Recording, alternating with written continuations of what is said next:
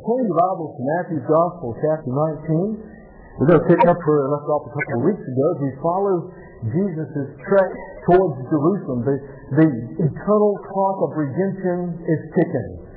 Jesus knows that he has a date, a destiny of, of uh, God's uh, plan of redemption awaiting him in Jerusalem. He's moved from the area of, uh, of Galilee. He's gone on the eastern shore uh, banks of the river Jordan down to an area called Perea. He's making his way gradually down towards Jerusalem, and yet he's not isolating himself. Jesus is using every moment to preach, to teach, to, to heal, to, you know, to, to demonstrate to people. He's got the kingdom message that he's had from the time he stepped on the scene in the very beginning, chapter 3 of the Gospel of Matthew. He's still preaching the kingdom of God. He's still teaching the kingdom of God because he knows his time is limited now before he, of course, will go to the cross to make that ultimate sacrifice for the sins of mankind, yours and mine. You know, the theme of the message this, this Sunday morning would be this. The way into the kingdom of God. Just think about this. The way into the kingdom of God is simple, but costly. So simple that a child could understand who Jesus is and what sin is and what Jesus did on the cross and by the movement of the Spirit of God, pray to receive Jesus Christ, asking for forgiveness of sin. So simple. And yet as we see, following Jesus, being a part of the kingdom of God, comes with cost.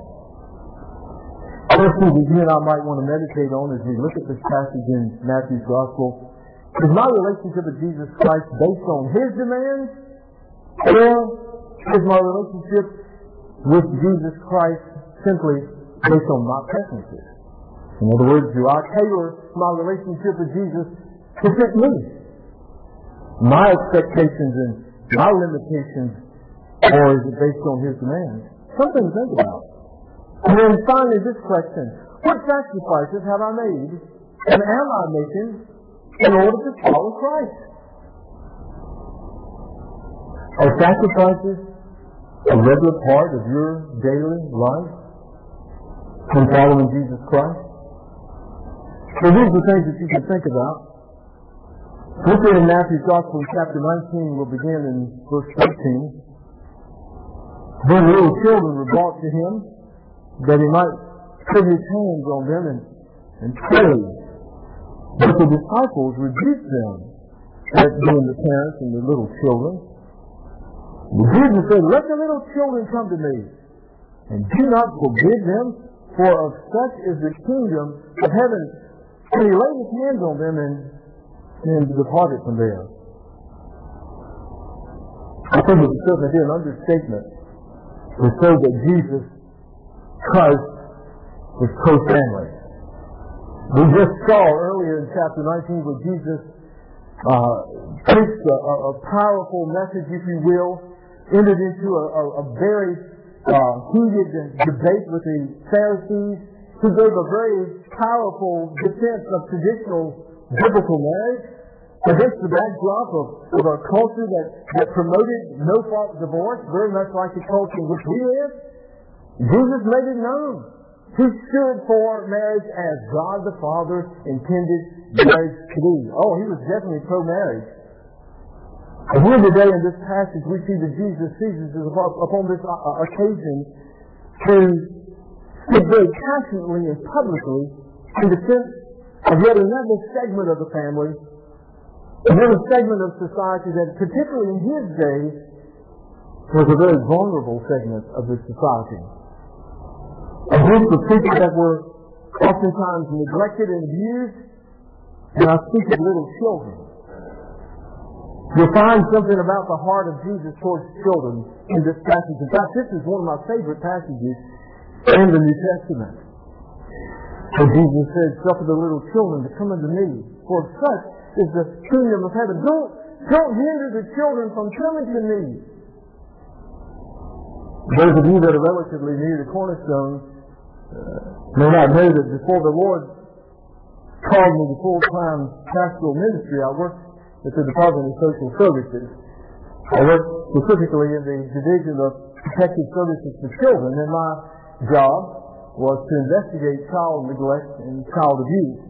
And uh, when there was warranted evidence, then prosecute these cases. I remember the first case I had, went out with my partners to a section of the city of Winston-Salem I'd never gone into. It wasn't, wasn't a very good area, but and nonetheless we had a job to do. We, we found a little two or three year old boy that had been severely neglected by his mother.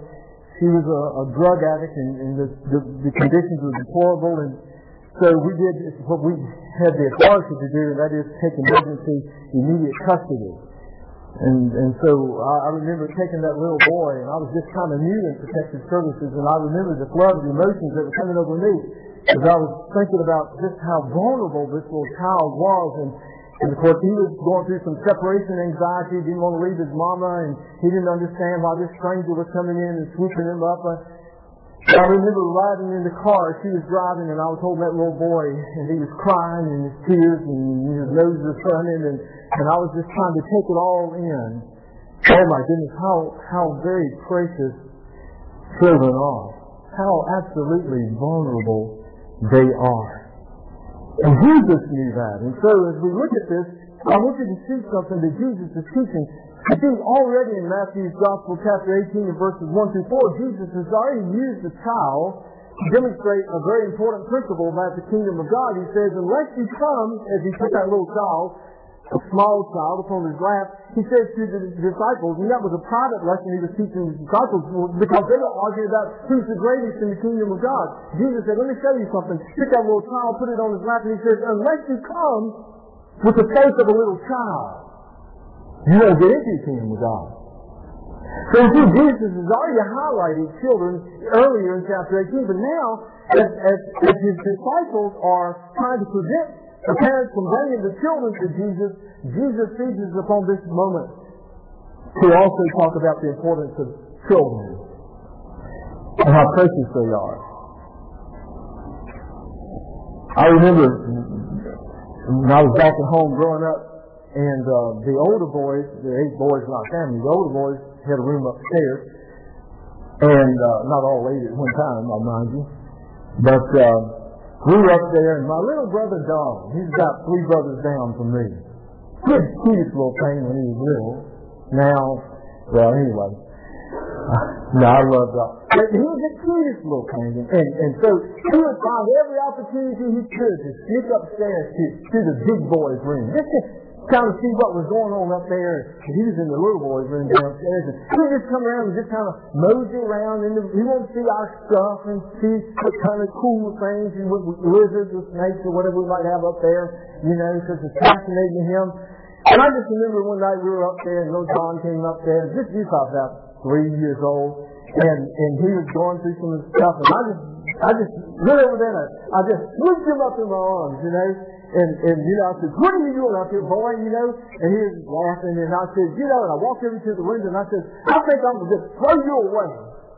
And I'll never forget, this is as it was just like yesterday, as I, I was acting like I was going to him out the window, and he just laid back, you know, smiling. He said, and he was just learning how to talk good. He said, go ahead, throw me away.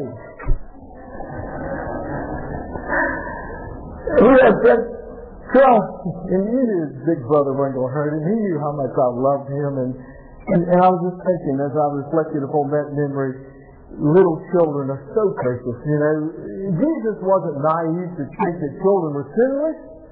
Everybody's born in sin. But he understood the special innocence of children.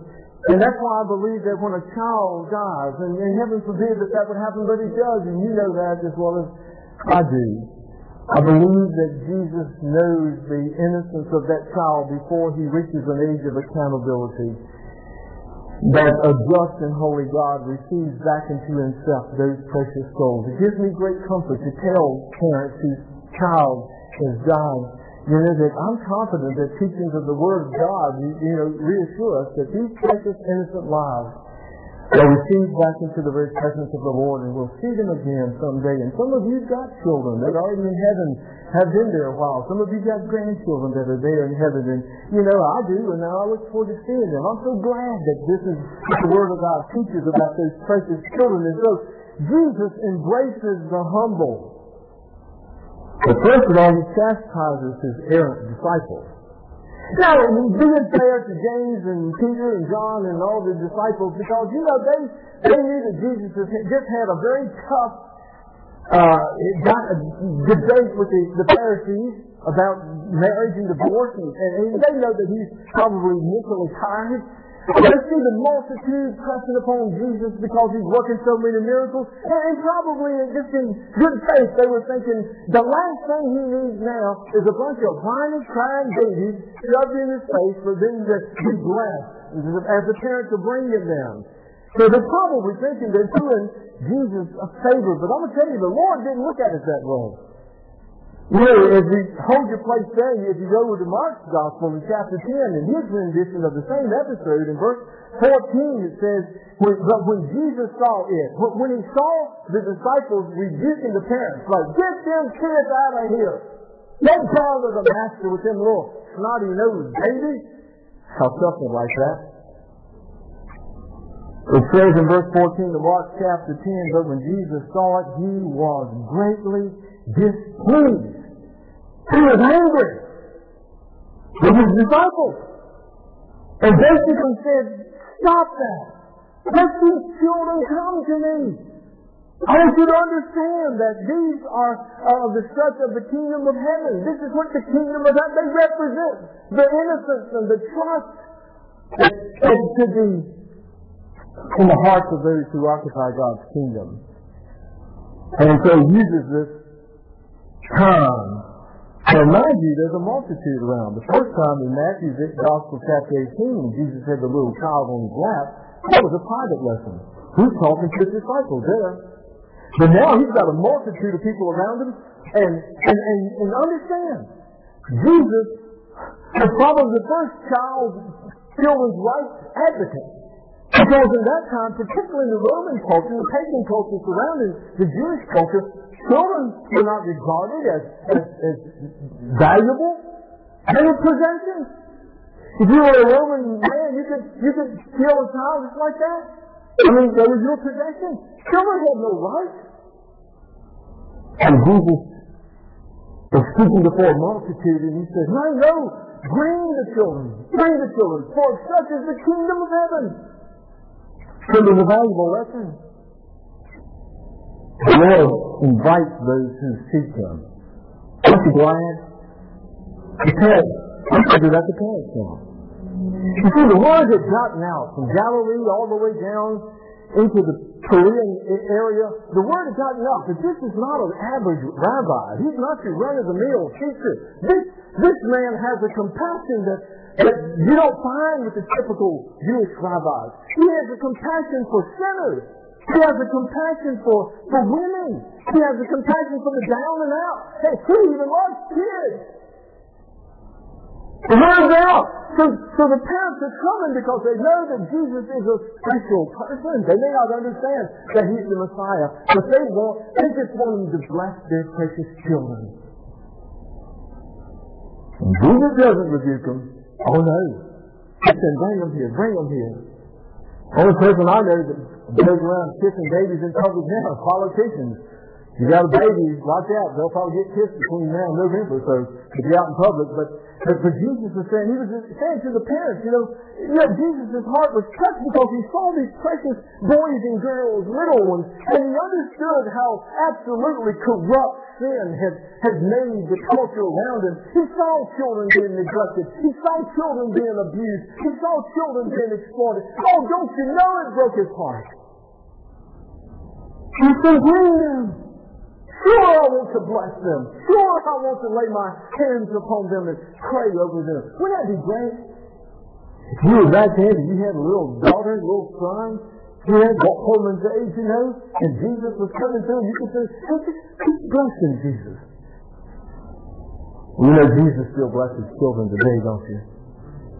I love to go to the hospital after a couple just had a baby, you know, and it's all exciting and everything. The mother's high as a dog, the father's over there gouging food in his mouth, eating snacks, having a good time, smoking cigars, not smoking cigars, anyway.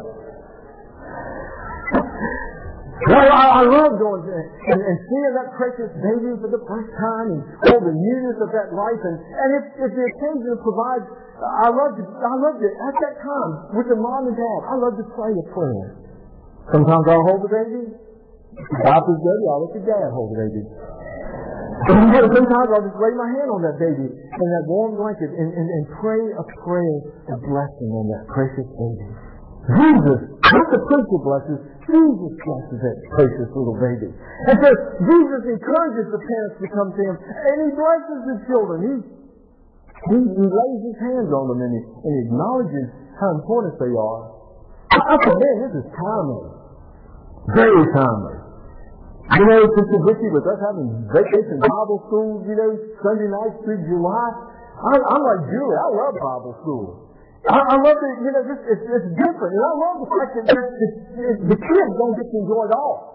The, the youth can get in on this now. The, the adults can get in on this. Everybody. Listen, there's a kid in all of us when it comes to Bible school. Listen, I love the Bible school songs. I can't do all the notions uh, unless I go home and rub down with Ben Gay, but I can, you know, but, but I love the songs. I, I love the, the, the special music. I love the decorations.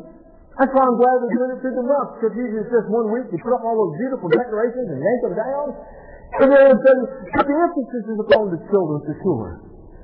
You know that Vacation Bible School is one of the best evangelistic methods that churches use today of all different denominations. Many children have been touched by the Spirit of God, by the Word of God, and if they won't come to a faith and knowledge of Jesus Christ at that time, the seeds are planted. And many of you, I bet, the influenced towards Christ during vacation Bible school. Of course, back in my kids' day, it was just those little ring pictures you could hang on your finger and some, some Kool-Aid. That was it.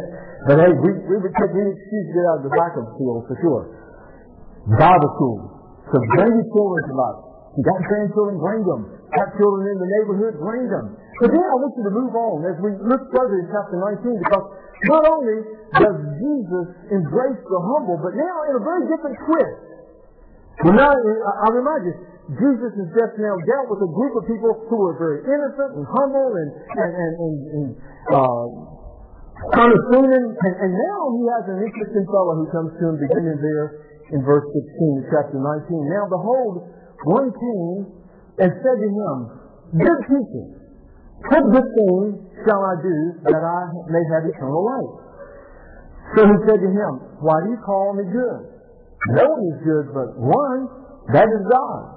But if you want to enter into life, keep the commandments. He said to him, Which one? Jesus said, You shall not murder, you shall not commit adultery, you shall not steal, you shall not bear false witness, honor your father and mother, and you shall love your neighbor as yourself.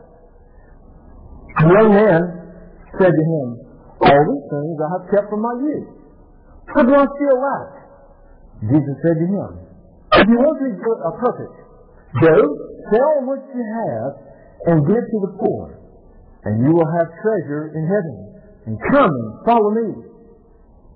And when the young man heard that saying, he went away sorrowful, for he had great possessions. In fact, Luke calls him in chapter 18 of the Luke's Gospel, calls him the rich ruler. He was a ruler of the synagogue. You might think about Jairus when you think about a ruler of the synagogue. He was a man who was deceived. He was self-deceived. But you see, we live in a culture today where many people are living in self-deception. Oh, sure, they may have been deceived by liberal teachings of the Word of God, liberal preaching, false religions, what have you. But, but there, there are a lot of people, unfortunately, who are sitting in the pews of Christian churches today who are very deceived. Now this man, as you'll see, they are thinking they've got it made right with God. They think everything is cool between them and God. Because maybe they live a good moral life, or maybe they are, uh, are affiliated loosely with some religious group, or maybe they participate in giving benevolently to causes out there in the community. But they're basically a good moral person. They even have some record of church attendance. So they're thinking, well, surely God's got to be pleased with me. The fact is, being religious or knowing about Jesus doesn't make you right with God. Simply being good, simply going through religious routines, and knowing something about Jesus doesn't cut it, brothers and sisters. It's much more than that. And so Jesus challenges this man's misconception. His first misconception was about Jesus. He came to, to, to Jesus and, and, he, and he addressed him and said, you know, good teacher. And Jesus picked up on this right away. So he, this, he, he's setting him up. He says, but there's, there's no good. there's only one who is good, it's God. What's Jesus trying to get this young man to see? He's trying to see if this man sees who he really is. Because if he came to Jesus knowing that Jesus was the Son of God, he would have recognized right away that he is good. He is the very embodiment of goodness. He is God. Like over in John's Gospel in chapter 14 when Jesus is talking to his disciples and, you know, he revealed that he is the way, the truth, and the life. And, um, and so as he's sharing that with his disciples in chapter 14, listen to what he says, verse 7. He says, if you had known me, you would have known my Father also, and from now on you know him and have seen him. And Philip said to him, Lord, show us the Father, and it is sufficient for us. And Jesus said to Philip, Have I been with you so long, and yet you have not known me, Philip? He who has seen me has seen the Father. So how can you say, show us the Father? If this young man knew who Jesus was, he would have just walked up and said, presumptuously, hey, good teaching. He would have bowed down and said, you are God. You are the Savior. You are the Messiah. So he already had a misconception about that. But then he had a misconception about his own religion, his religiosity, if you will. Because Jesus walks him through the commandments. It's interesting that Jesus, when the young man asked him, well, which commandment should I keep? Jesus uses the, what we call the backside of the Decalogue, the last of the six uh, of the commandments that deal with people's relationships with other people. Honoring your father and your mother, not murdering somebody, not uh, committing adultery with somebody, not stealing from somebody, not lying to somebody, not coveting. So basically, he's letting the young man look at himself in terms of his relationships with other people. And the young man responds right away in verse 20. He said to Jesus, All these things I have kept from my youth. I'm a good person, Lord. When it comes to relating to other people, everybody likes me. I'm the greatest. I, I, I'm just as good as anybody out there. Notice Jesus didn't delve into the first of the commandments. But talk about your relationship with God. You shall have no other God. You shall not have idols and bow down to idols and you shall not pick the name of the Lord in vain because Jesus knew this man had already was already guilty in that department. You see, the Bible makes it abundantly clear that our relationship with God is based upon the grace of God. In Ephesians chapter 2 verses 8 and 9, it says, For by grace are you saved. So that's God's grace. It's His unmerited favor towards us. I don't do anything, I can't do anything, nor can you to save yourself to win forgiveness of your sins. For by grace, God's grace, are you saved through faith. And that not of yourselves. It is a gift of God. Not by works, lest any man should boast. This young man hadn't got the message. He was thinking that in order for me to be right with God, I'll just do what Judaism of the day says, and that is keep the commandments. And he was a, a basically religious person. And Jesus confronts him with that. But then also, Jesus helps him to see that he's putting his trust in the wrong area. He reveals the man's true spiritual condition. You know, Jesus said in Luke's Gospel in chapter 9, verse 23, he says, If any man come to me, he says, he shall deny himself and take his cross daily and follow me. That's what it means to be a Christian. It's not just reciting the prayer. It's not having some emotional experience. It's a commitment. It's a lifelong sacrificial commitment. Jesus didn't say, take up your Game Boy and your chair, come on with me if it's convenient. If you want to be one of my disciples. No, he says you be willing to sacrifice. As he, as he delves in on this man here, getting to where this man's heart is. You remember in Matthew chapter 6, verse 21, Jesus said, For where your treasure is, there is where your heart is. And where your heart is, is the object of your worship.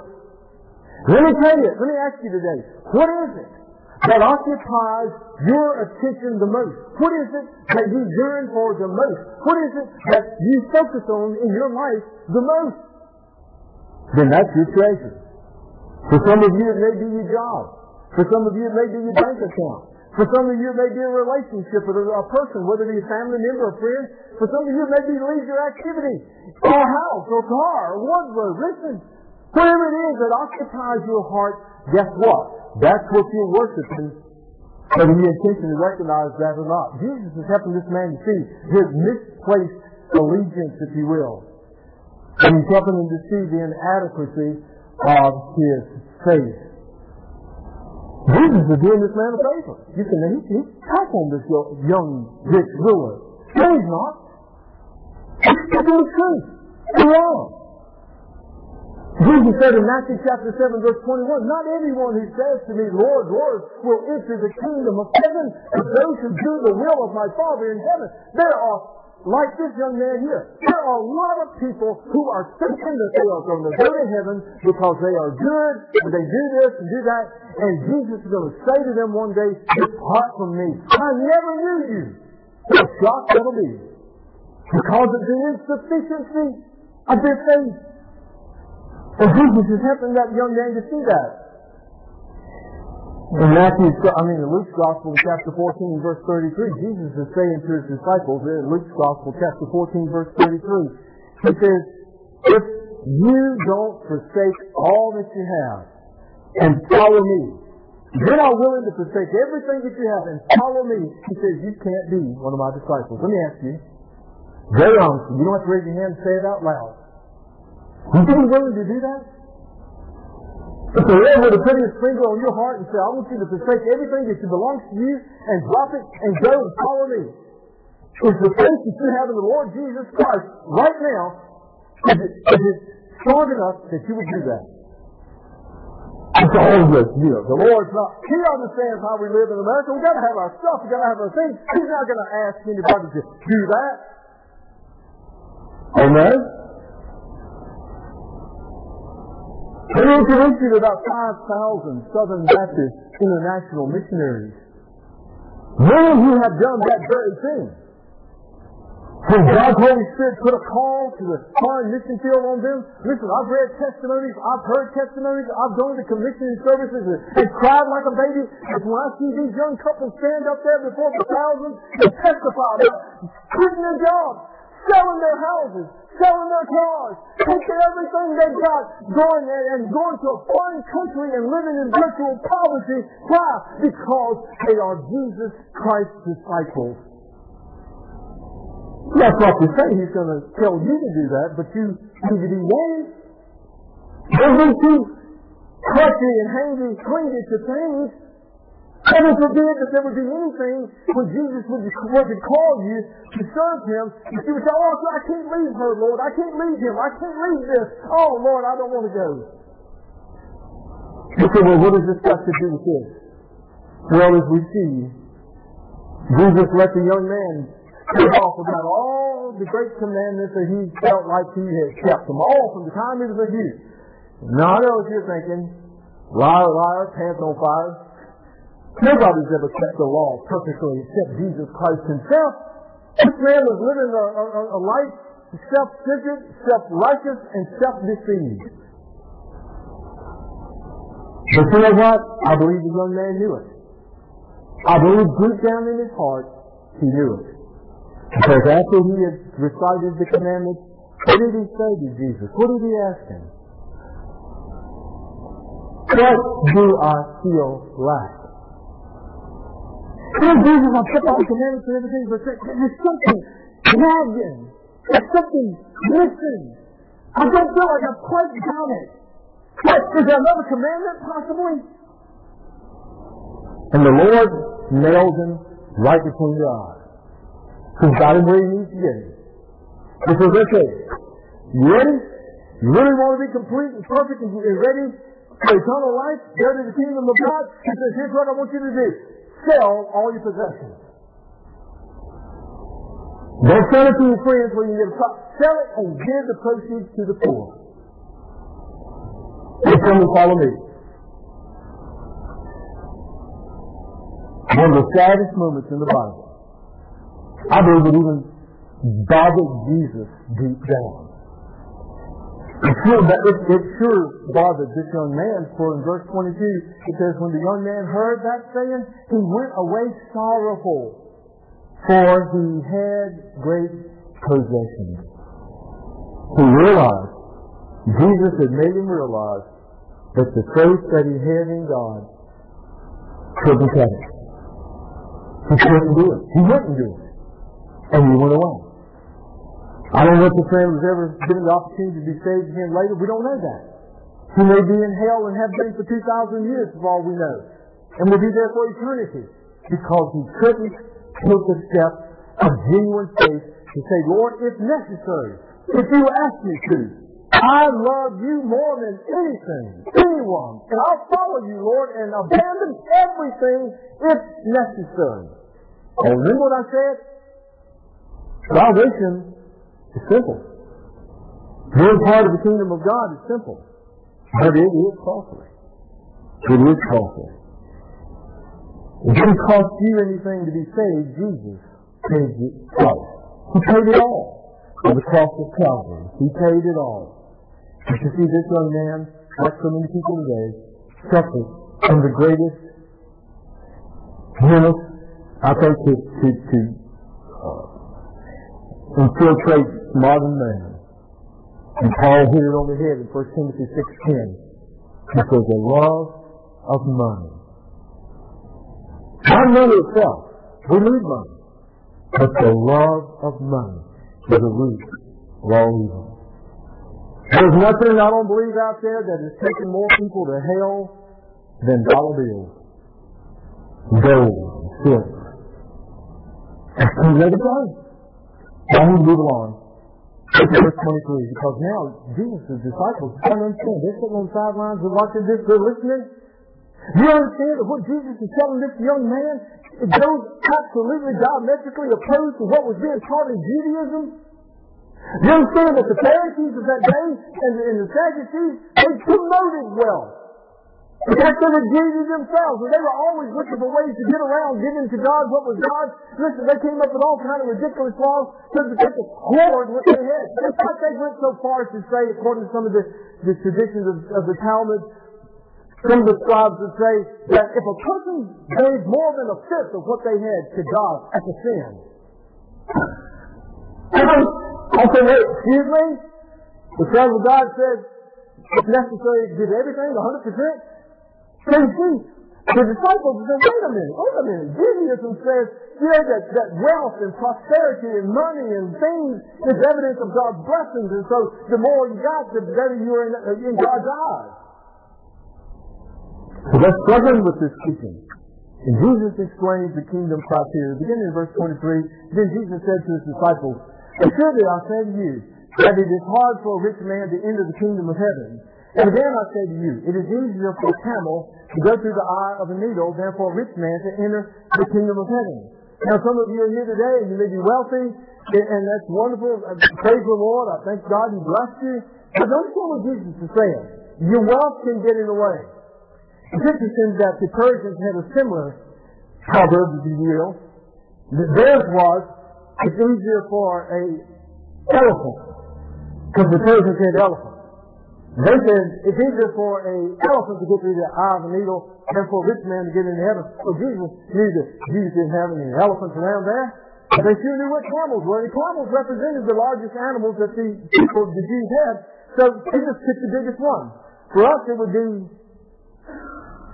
we have all kinds of uh, elephants in the zoo now, I guess. So anyway, Know, except for the Lawson's dog. That's a pretty big animal too. So, but anyway, just imagine getting Coco through the eye of a needle. But anyway, Jesus is using a, a, hyperbole, an exaggeration to help help people see that it's hard, and he just being truthful.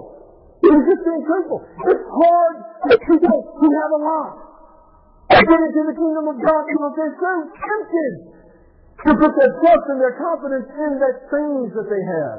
I can't tell you the times that I've gone out on visitation or some of our teams are going out on visitation, you know, into those rich neighborhoods like Scott and Nan live in. We go over there no, I'm just kidding, Scott. We're going to some of these developments of, I call them. I mean, these are not houses, these are castles. You expect to see a moat with a drawbridge or something, right?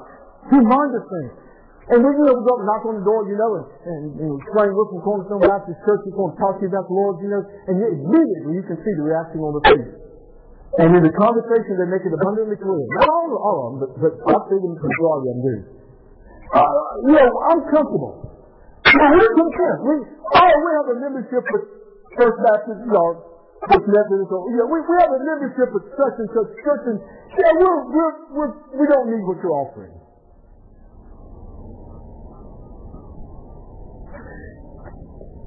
What we think? It's stuff. Their, their security is in their belongings. Their confidence is in what they can, can liquidate into cash and, and, and, and what they can see and feel in their hands. Riches in this world may be barriers to God's kingdom, and that's what Jesus is saying. Those who have a false security boast on their riches. You know, this plays out in the book of Revelation. You know, the seven letters that Jesus is uh, writing to the churches through the Apostle John in Revelation chapter 3. I found this interesting as Jesus is talking to the church at Laodicea. Honestly, they were a pretty wealthy church. And listen what he says. He says to them, because you say, I am rich, have become wealthy, and have need of nothing, and do not know that you are wretched, miserable, poor, blind, and naked. Jesus says, you, your wealth, your physical, material wealth has blinded you to your absolute spiritual nakedness and poverty. And self-sufficient attitude plague people of Jesus' day and plagues the people of today. Riches can be a terrible barrier to people coming into the kingdom of God. That's why it is so much easier isn't it right, Scott, to witness to people in Kenya and some of the third, you know, world countries? It's so much easier to witness to those people who live day by day by what they can raise and scrounge up. Oh, listen, they understand how much they depend upon God. They understand. But in America and Western countries, it's hard to tell people about their need for, for a Savior because they're so self-sufficient. And so Jesus goes on in verse 25. It says, when his disciples heard it, they were exceedingly amazed, saying, How? Who then can be saved? And Jesus looked at them and said to them, With men this is impossible, but with God all things are possible. Isn't it the truth? We talked about that. It's impossible for you to be saved. It's impossible for you to get to heaven on your own. But with God, salvation is possible. And Peter answered and said to him, See, we have left all and followed you. You remember earlier, I mean, just years ago, when we first started in Matthew, you remember when Jesus called the disciples that were down by the lake, they were fishing, and he said, come follow me. What did they do? They dropped their nets, they abandoned their boats, they turned their backs on all the things that were familiar. They followed Jesus. And Peter is saying to Jesus now, Lord, turn that up. He's given up everything to follow you. What's it for us. Jesus doesn't really rebuke him. Verse 28 so Jesus said to him, Assuredly I say to you, that in the generation when the Son of Man sits on his throne, speaking of the second coming of Christ, on the throne of glory, you who have followed you will also sit on twelve thrones judging the twelve tribes of Israel. And everyone who has left houses, or brothers or sisters, or father or mother, or wife or children, or lands for my sake, shall receive how much? A hundredfold and inherit the everlasting life. Listen. You realize in Revelation chapter 3 verses 21 and then in Revelation 2.26 it talks about you and I as Christians, we will sit on thrones and rule. And Jesus comes we're not going to be second class citizens. We, the Bible says, believers in Christ, we will join Him in ruling over. And renovated earth, if you will, in His second coming. Anything that you sacrifice for the cause of Christ, Jesus says, I'll replace it a hundred times over. A hundred times over. You understand what, what the, the, the bottom line is here, folks? You cannot lose following Jesus. You cannot lose following Jesus Christ. And you may sacrifice some relationships in this life. You may sacrifice some material things in this life. You may sacrifice a position in a company or, or whatever. Listen, but you will not lose ultimately That must have done it for Peter because Peter didn't say anything else after that. That was good enough. The Apostle Paul says for me, to live is Christ, to die is gain. It's a win-win situation. When we're following Jesus Christ, you are not going to lose. You're never going to come up on the short end of the stick.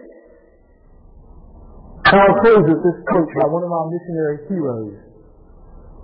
Missionary Jim Elliot, back in the 50s, he and a group of young men just out of Bible college, went down to South America, to the trips of the jungle to, to try to evangelize a very barbaric, head-hunting crowd of Indians, the Auca Indians, Indians. And they were, and they were killed. It's interesting that Jim Elliot's wife went, wife went back later, and by the power of God, she was able to convert the very man that killed her husband. And they evangelized that whole tribe. But Those men had to take that step of faith. They had to make a sacrifice. Jim Elliot in his journal prior to that, he made this statement, and it's a famous statement. I love it. He says, He is no fool who gives what he cannot keep to gain what he cannot lose. Oh, dear friend, don't you clutch on to things in this world thinking that you've got to have it and sacrifice your relationship with God in Jesus Christ. There's no one, there is nothing worth holding on to that will cost you eternity in heaven with the Lord. So, as you think about your relationship with Christ, is it based upon your preferences or is it based upon meeting His demands? What sacrifices Are you? Will you make? The cause of Christ. Let's pray. Heavenly Father, we thank you in Jesus' name that your word speaks so clearly to us. Lord, I thank you that even as your mind was focused on the cross, as you were moving through the region of Perea, on your way to Jerusalem, and you knew that you would die agonizing, horrific death, to pay the price for our sin. Lord, you were never so preoccupied that you didn't stop to minister to people, especially little children, and to teach the truth of the kingdom of God. And Lord, we are the recipients of these wonderful words of truth. Lord, we benefit from your divine eternal truths that you shared there before that multitude that day. Oh Lord, I pray that we'll all take stock of our lives that we will do genuine self-examination and ask ourselves, are we truly walking after Jesus Christ or do we just have head knowledge of Him? Are we truly in a, in a saving relationship with the Son of God or are we merely dabbling in religion? Oh Lord, help us all to be honest with you and to be honest with ourselves. If there's anyone here today, Lord, that has not made a genuine profession of faith to follow you obediently, and to be forgiven of their sins and to have the gift of eternal life, Lord, I pray today that you would speak to their hearts and give them the faith to make that step of commitment. We thank you for salvation, Lord. We thank you for sanctification, that you continue to work in our lives even after we come to know you as Lord and Savior. And by faith, Lord, we look so forward to that ultimate glorification. And not only will we be with you, but we will see you face to face. And we will be like you. And we praise you. In Jesus' name we pray. Amen.